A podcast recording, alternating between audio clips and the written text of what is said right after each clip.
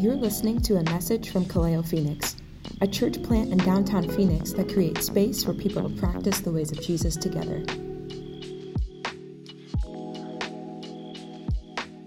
If I had talked to you at all in the past couple of weeks, I was so excited because Emma Toltalo, a good friend of ours and also on our board, um, was supposed to be scheduled to speak tonight, but she is a bit under the weather, so we were praying for her.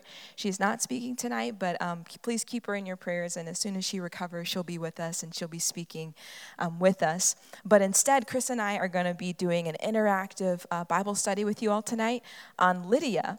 Um, and as Chris comes up to open us up with that, I'd like to just lead us into a time of prayer. So, God of wilderness and water, be with our friend Emma as she recovers mind, body, and soul.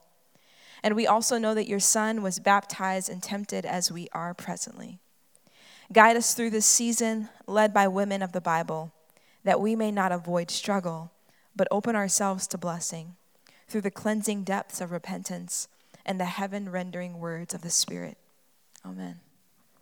Amen. Amen. So we're doing what they call in the business punting.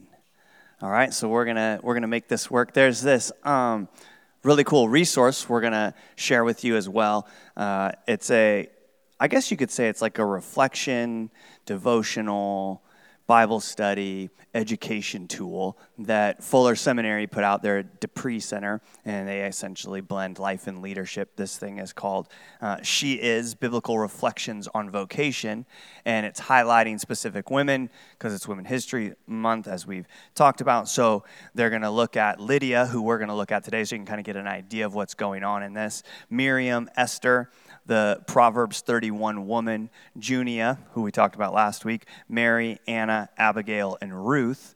And because it is Women's History Month this March, it's free to download. So you can go to our Instagram, and I think it's just in the bio in the link tree there.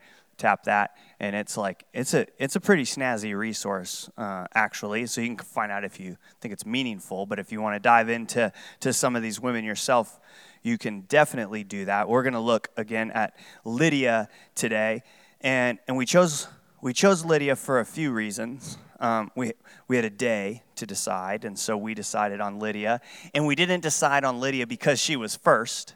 Um, in in this list, we we decided that. Uh, the author was unique. Her name is uh, Ines Velasquez McBride, and she's a pastor and preacher, a reconciler, and a speaker. But she uh, co leads a church in Southern California called the Church We Hope For, which is intentionally working to be a multi ethnic church, men and women leading together. So she leads with a, a, a man, I believe his name is Bobby, and they started their church about the same time Kaleo started. So there's like some overlaps uh, there. I've personally kind of followed her journey and followed her lead a little bit, and then turned out she was the one who wrote the, the Lydia study. So we were like, all right, let's do that. Let's read her words. So again, because for the first two Sundays of Women of the Bible, I've been speaking. We're like, we got to get some women voices in here, and so we're gonna we're gonna have Ines uh, lead us, I guess, if you will, and then there's some reflection questions, and we'll kind of guide some mini discussion amongst ourselves and share a little bit uh, in the Kaleo-esque way that we do things. Okay, sound all right? Okay. All right, so Erin's going to come up here and she's going to read the passage from Acts 16, 6 through 15, that we, where we meet Lydia. Then I'll read the reflection that Ines wrote, and then I'll direct us from there. All right, and it'll also be on the screen if you want to follow. They went through the region of Phrygia and Galatia, and having been forbidden by the Holy Spirit to speak the word in Asia, when they had come opposite Mysia, they attempted to go into Bithynia, but the Spirit of Jesus did not allow them. So, passing by Mysia, they went down to Troas. During the night, Paul had a vision.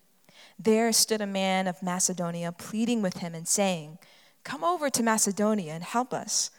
And when he had seen the vision, we immediately tried to cross over to Macedonia, being convinced that God had called us to proclaim the good news to them. We set sail from Troas and took a straight course to Samothrace, and following the day to, ne- to Neapolis. and, there, and from there to Philippi, which is a leading city of the district of Macedonia and a Roman colony. We remained in the city for some days.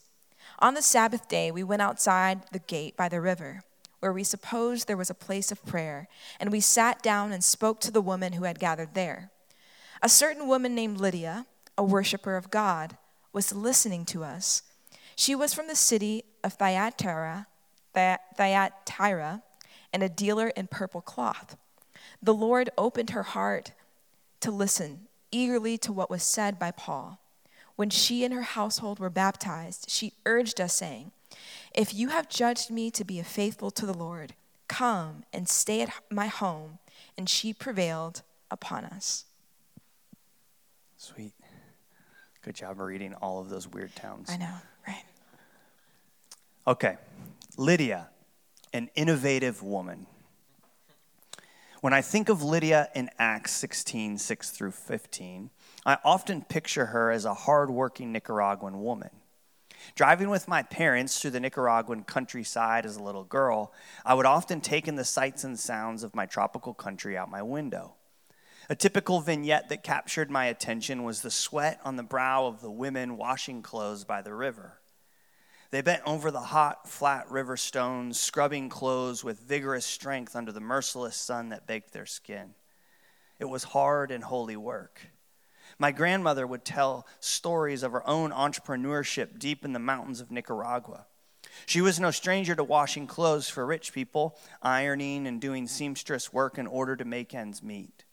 Eventually, she migrated to the capital city, Managua, and with her three children and rooted herself in a church. As a single mom, she envisioned, with creative and innovative imagination, a ministry that was birthed with one single sewing machine. She taught sewing skills to other women so that they could sustain their families by crafting clothes for home use or for sale. I sat in the church classroom and listened to the laughter, the battle stories, and the dignity found in learning how to take broken pieces of fabric and stitch them into something beautiful. My grandmother made sure that prayers empowered and that work liberated them in more ways than one.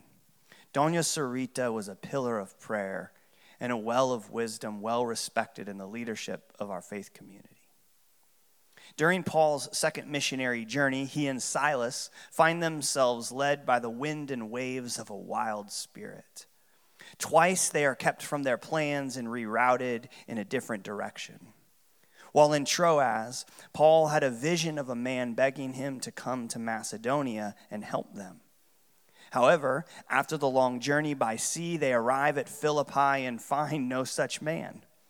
It is Paul's custom to first enter the local synagogue to bring the good news of the gospel. In the apparent absence of such a place of worship on the Sabbath day, he and Silas instead make their way outside the gate of the metropolitan city in this Roman colony. By the river, supposing there might be a place of prayer, they find Lydia, a businesswoman and dealer in purple cloth who is also a God worshiper. She seems not the least bothered by the fact that there is no synagogue. Instead, a river visited by dedicated women becomes the center for the flow of prayer and the power of God. She listens to what Paul says, and the Lord leads her to open her heart to the message of good news. She and her whole household become baptized. She prevails upon the missionaries and urges them If you have judged me to be faithful to the Lord, come and stay at my home. Have you ever stopped to ponder why the man, have you ever stopped to ponder about the man in the original dream? Paul may not have been expecting Lydia, yet she was the one God chose to usher in the fullness of the kingdom into Philippi. God had gone ahead and was already working in Lydia and the group of women by the river where they gathered to worship and pray. Paul's original vision may have been unclear, but it was never uncertain as the Spirit led the way. Lydia throws open the doors of her home with radical hospitality, and she creates a center of operations for this missionary enterprise. In her determination, she invites herself into the mission without asking for permission. She partners with Paul and Silas, and no doubt these weary travelers enjoy the faithfulness of this new believer who repurposes her possessions to serve the purposes of God. She stands in the company of many women throughout the Bible who lead inside and outside of their home and in the marketplace, much like the female disciples of Jesus who funded and bankrolled his movement in Luke 8 3. Later, after being released from the Philippian prison, Paul and Silas returned to Lydia's home to see and encourage the sisters and brothers before departing and going on their way. That's in Acts 16. What captivates me in this story is the gospel intersection in the places of work and worship between spaces of economic and spiritual power like a Nicaraguan women washing by the river or my grandmother with one single sewing machine, these small economies don't seem to stand a chance against bigger corporate enterprises. Nevertheless, all these women are not the least lacking in economic agency and innovation that eventually fund the kingdom mission. In the ways of the kingdom, work and worship are creatively interconnected, and power is reorganized from the least expected. The Philippian church partners with Paul's gospel mission throughout the years. Eventually, Paul would pen a thank you letter to thank them for the financial gifts of what became one of the most supportive churches. The Philippian church was birthed with the work of prayer by the river. Women worked as they prayed and prayed as they worked. Lydia's marketplace leadership, partnership in the gospel, and faith were intricately connected to the liberating mission being carried out by Paul. No doubt her innovation and determination were an anchor for Paul's beloved Philippian church. She always was the woman in God's dream and vision to build up God's church. Meet Lydia. Cool story. I love the way she weaves in her own experiences, the way she sees the world, and, and where she's come from to tell us the story of Lydia. So now, what she does is she offers us three questions for reflection. I'm going to pose the first one here in a moment, and I'll just say grab a few people around you, and for the next couple minutes, do your best to answer the question or dialogue around it. Uh, then Aaron will come up and we'll share if there's something really cool that the Spirit stirs in your conversation. If you're like, nothing cool, not sharing, that's okay too. And then we'll move through the questions together before we get back to singing. Sound like we can handle that? Okay. What I'm going to do first, I'm going to pray, and then I'm going to read us a question. Father, Son, and Holy Spirit, we just ask that you would help us dialogue about you. I pray that we would encounter you in the story of Lydia that we would learn to see the ways in which you move between the places we worship and work. And you too would help us depend upon you, but also enter into spaces where you are on the move. Would we listen to your spirit as Paul and Silas do? And would we go where you would have us to go? Stir our conversations, stir our hearts, and draw us together as your church. We love you. In your name we pray. Amen. Okay, so the author, Ines, she helps us see a link between worship and work. That's the connection she's making. So the first question In what ways does your own work feel like worship to God? In what ways does your own work feel like worship to God? Whatever that might be, whatever how you would ever define your work, what ways does that feel like worship to God? Grab a couple people around you uh, and talk away.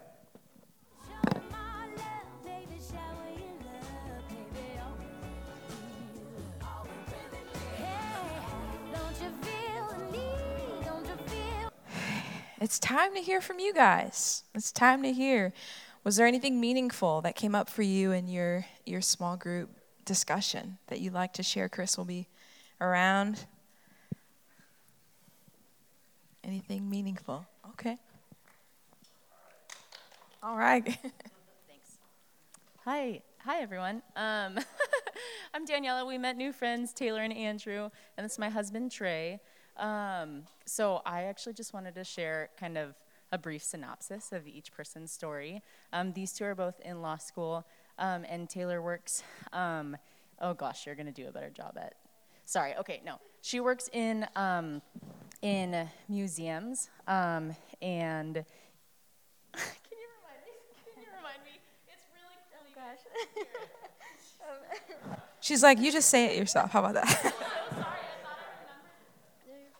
Um, so, hi everyone, I'm Taylor. I uh, work in museum content um, right now. Um, so, basically, I gather together the stories of marginalized people um, and help to tell those in museums that are trying to get their stuff together. Um, yeah, I think that's like a quick synopsis. Um, and then Andrew uh, works in civil rights, um, in civil rights specifically in um, how the people in jails are uh, treated uh, properly or improperly by medical professionals. Um, and so that's yeah, his we got a whole room of people It's in so law. cool. Let's go. it's so cool. It's so cool. Um, and then my favorite thing about what what Trey shared um, was he works in both music and coffee, and music's correlation is you know worship, and anything that he creates is worship to God. But in coffee, he was describing how he gets to create something for somebody, and as he passes the cup to somebody, it shares um, that they're valuable and that he has made something special for them. And so that's been really sweet. Um, and I work as a nurse. Um, but my favorite thing that I shared is that I recently became Trey's wife, and um, it's a it's a humble act of worship to learn how to be Trey's wife, and that's it. Thanks. amen and amen. That's awesome. That's awesome. Yeah, thank you for sharing. For real, that's great. I feel like we got a little preview too of people that we do that are here in our community as well. So that's really cool. Anybody else? Maybe one more that wants to share something meaningful that came up for you in small group discussion. Go for it. Just, to kind of briefly talk about what all four of us were discussing, it, we were just talking about it in our workplaces, how we kind of allow, it, it, like that's what the question is about. How do you f- uh, feel like uh, your work is worship to God? And Donnie was talking about being in the position of a manager. Um, um, he was talking about being uh, in the in, in flux because sometimes he's above people and sometimes people he has to take direction. Um, my mother was talking about you know kind of really making sure that she has a consistent circle of people that pour into her in Christ so she can then do that because she works with the homeless a lot. And then for me, it's just learning how to um, uh, treat people with no respect of persons just like Christ did. And that's really what we all kind of talked about in general. That was the core of how we allow ourselves to worship while we're at work is we really try to treat people with the love that Jesus that's right. That's what he said. He'd be the hands and feet that reach other other people, and just like he was saying, passing that cup, right, bringing that value to somebody else. So that's what we kind of discussed too. That's right. By Jesus, that. and that's the most important thing, you know, because we mess up. You, you don't need Chris and I. You guys are the preachers right here. That's great. Awesome. Well, we're going to take another few minutes and talk about question two, which will be on the screens, and it reads this This reflection gives us models of women who innovate.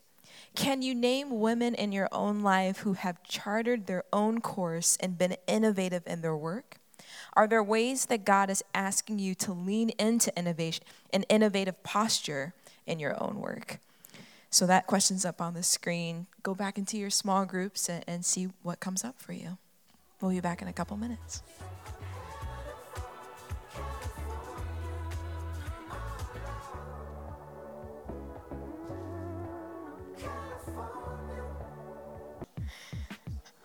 All right.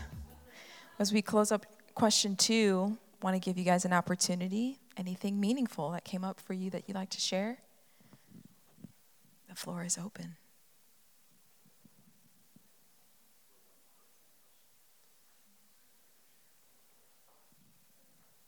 Here we go.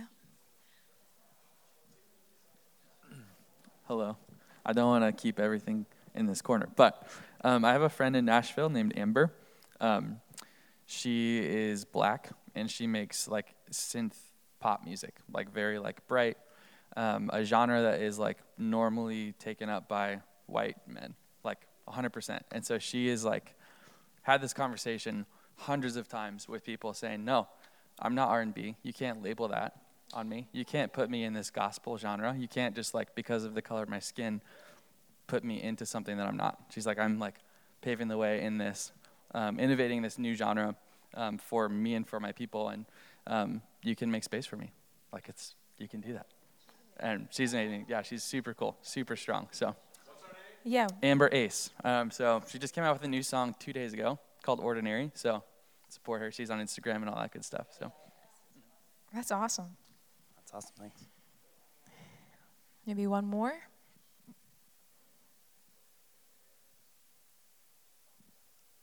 Kendall? Well, you could say something about Tina if she doesn't want to share. Maybe something she said that was meaningful to you.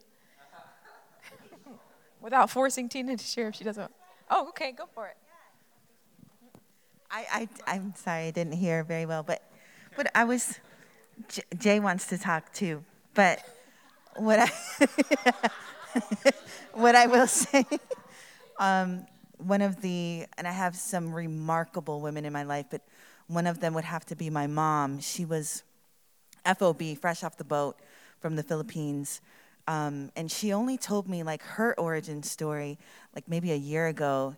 Um, she was born outside of a city, like in the village in the mountains in the Philippines, in the southern part of the Philippines, the like more impoverished. They're darker skinned. They're you know they were colonized by Muslims at some point, but um, she made her way from Mindanao, Philippines, all the way to Glendale, Arizona, by way of um, posturing herself as a mail order bride, of which I am a product. But she made it here, and, and I'm so thankful that she saved herself and she did not get pregnant in the Philippines because I made it here. Like, praise God that, um, and it was just her decision at her mercy and, and, and her wisdom at a young, a young um, age to say, you know what, I'm going to save myself. I'm going to go to America. And she's educated. She's, she's doing, doing well for herself. And she, you know, sends money back to the, she's just, to me, I, I was saying she's a walking miracle. So That's awesome.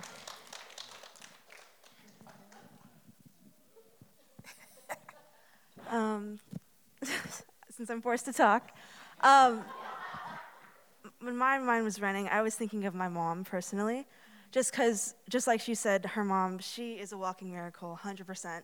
Um, had kids really young and made her life from nothing, you know, nothing to everything. And like, I look up to her for everything, and everything I do is to make her proud because she has really just made life beautiful for us. That's really special. Thank you for sharing that. Were going to say something? Awesome. Well, we have one more question, but this is going to be a, a reflecting question that we just want you to reflect on while we sing our last song. So, band, you guys can come up. Um, and as they begin to play and to sing, I'd like for all of us to reflect on this third question. Ines mentions that Paul and Silas are led by the Spirit and kept from their plans. Their change of course leads them to Lydia. So, can you name of a time when you were planning one thing and God led you towards something different? Or maybe even think of your life presently. That maybe you have a plan and reflect on, Lord, are you inviting me to change course or change direction? That is the question we want to reflect on together as we sing this last song.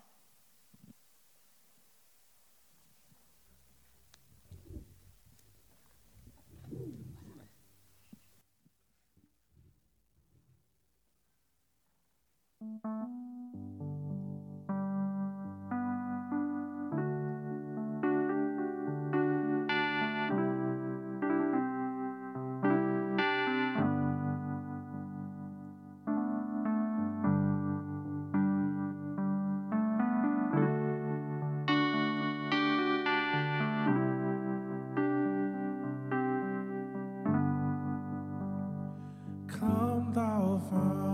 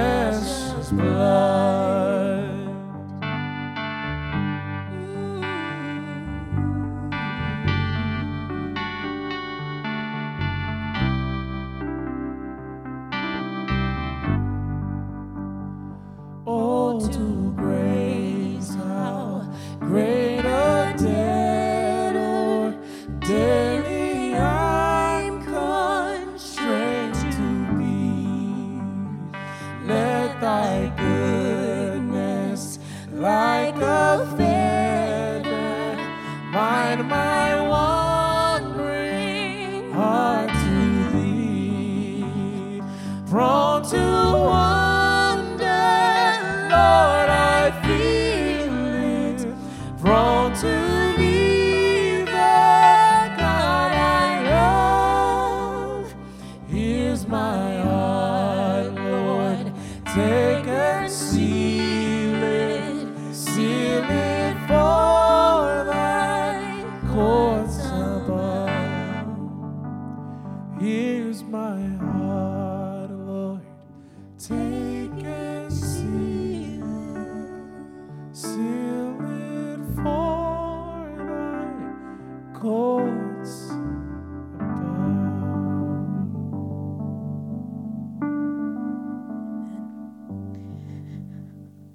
Well, before we close tonight, um, Bertan's actually going to share something with us um, before we dismiss. So go ahead. Thank you, Chris, Aaron. I really appreciate you guys for giving me the space to be able to just share some infor- uh, information with you guys. Um, there is a young man by the name of Daniel Robinson, and he's been missing since June 23rd, 2021. Uh, okay, we're almost coming on a year since he's been gone. He's 23 years old. He's a geologist. I believe he graduated from ASU. He's from South Carolina, and they found his car in Buckeye, Arizona um, on that date. Um, all of his belongings were in the car. They haven't seen him um, since uh, June 23rd of 2021 last year. There's a $10,000 reward to find him. If you've heard anything, please feel free to find him on uh, find uh, information to share it or DM them on their social media platforms. He has an Instagram page. Um, he has a Twitter, which is Please Help Find For, and then the Instagram page is Please Help Find Daniel. There's also a tip line, and I have flyers here. This could be anybody's son. I have a brother that looks just like him and he's only about five years older than him, and I would be ripping this state apart if this was my brother. So I would just, just in your prayers, remember Daniel Robinson. His father's here all the way from South Carolina looking for his baby boy. This is the youngest of four. He has four children. And yes, um, when you look at the flyer, he is missing a hand. But one thing about Daniel is he never let that stop him in his actual life. He still accomplished so much, and this is somebody's baby somebody's brother. So if you, again, if you hear any information or know of anyone that has heard anything about Daniel Robinson, his whereabouts, or anything, please feel free to talk to me. I've given flyers and information to both Chris and Aaron, and hopefully we can post something on Kaleo Phoenix just to help the family. I really appreciate you guys. Um, please feel free to grab a flyer, and we're doing everything that we can to bring Daniel home. Thank you. Thank you, Bertan. Um, that is another way that we can love our neighbors well by loving people that are missing as if they were missing in our own lives. So we, we stand with them. Um, until we see you again, may the grace of our Lord Jesus Christ, the love of God, and the fellowship of the Holy Spirit be with all of you. For more resources or information about Kaleo, please visit our website at kaleophx.com or follow us on social media. If this episode has been helpful to you, let us know or share it with someone you know.